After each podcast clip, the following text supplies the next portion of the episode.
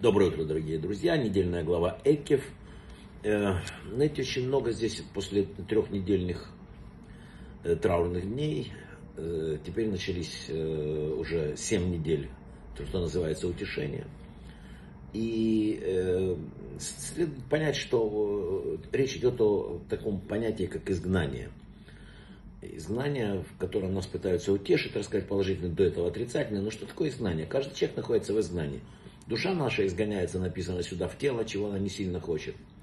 Каждый раз человек куда-то стремится, и у него не получается. Изгнание бывает разное. У народа, у человека, у семьи, у чего угодно. Говоря об изгнании и освобождении, надо помнить талмудический принцип очень замечательный. Правильный диагноз – половина исцеления. Чтобы победить вот это вот изгнание, следует осознать свое положение, понять причины. Если человек не знает, что он болен, шансы его на выздоровление очень маленькие. То же самое с народом и со всем человечеством. Если оно не понимает, что оно изгнано, то проблема большая.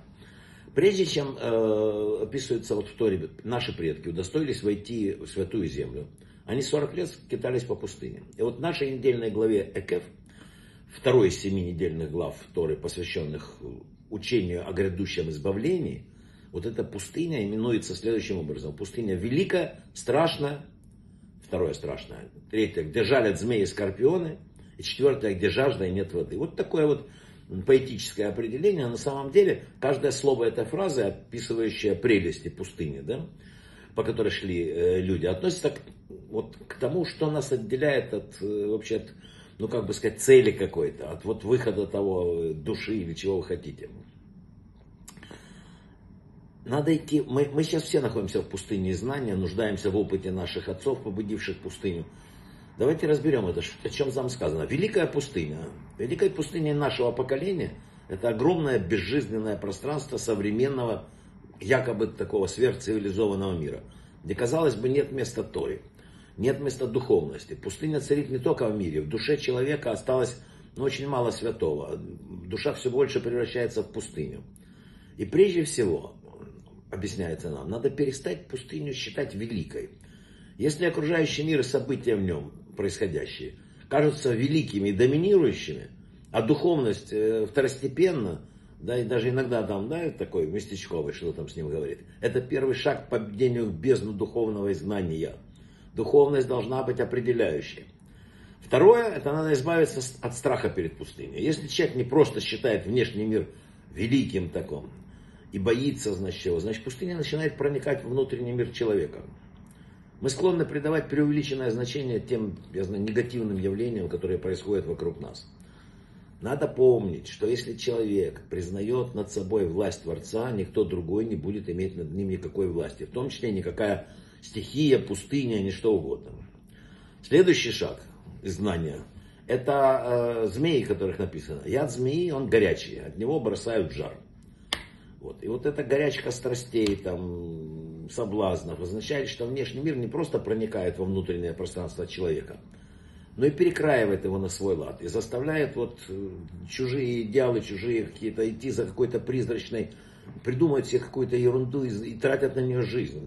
То коммунизм, то там какую-то стройку построить, то еще что-нибудь. Потом смотришь, а жизнь ушла, а цель, цель нулевая. Но есть, но там сказано в пустыне еще и скорпионы. Вот яд скорпиона, он холодный. Безразличие, холод, безучастность. Это самое опасное из всего. Когда человек перестает реагировать и вот чувствует, что замерзает в нем сердце, он, ну, тут, тут такое, тут плохо, тут горе, тут не обращая внимания. И ничего его не трогает. Вот это вот страшная вещь. Да? Вот этот холод, э, безразличия, безучастности вкуса скорпиона – опаснее даже страсти каких-то или дурного энтузиазма. То пройдет, а это нет. Человека горячего, активного, пусть и зараженного какой-то чуждой идеей, можно переубедить и направить его жар в нужное русло. Но когда холодно, безразличие, безжизненность, лежачий камень такой, да, это уже не повлияешь. И последняя часть нашего рассказа о пустыне. Жажда и нет воды. Пустыня, где жажда и нет воды. Кажется, это одно и то же, но жажда и нет воды.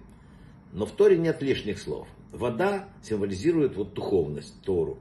Даже когда в человеке, оторванном от э, каких-то истоков, просыпается духовная жажда, он может, запутавшись в пустыне, начать ее удалить э, в чем угодно. Но не находит того живого источника, о котором мы с вами, с вами сейчас разговариваем. И вот мудрецы говорят, что часто сравнивают таких людей, которые стоят в реке и просят воды. Надо подсказать ему просто, бери и пей.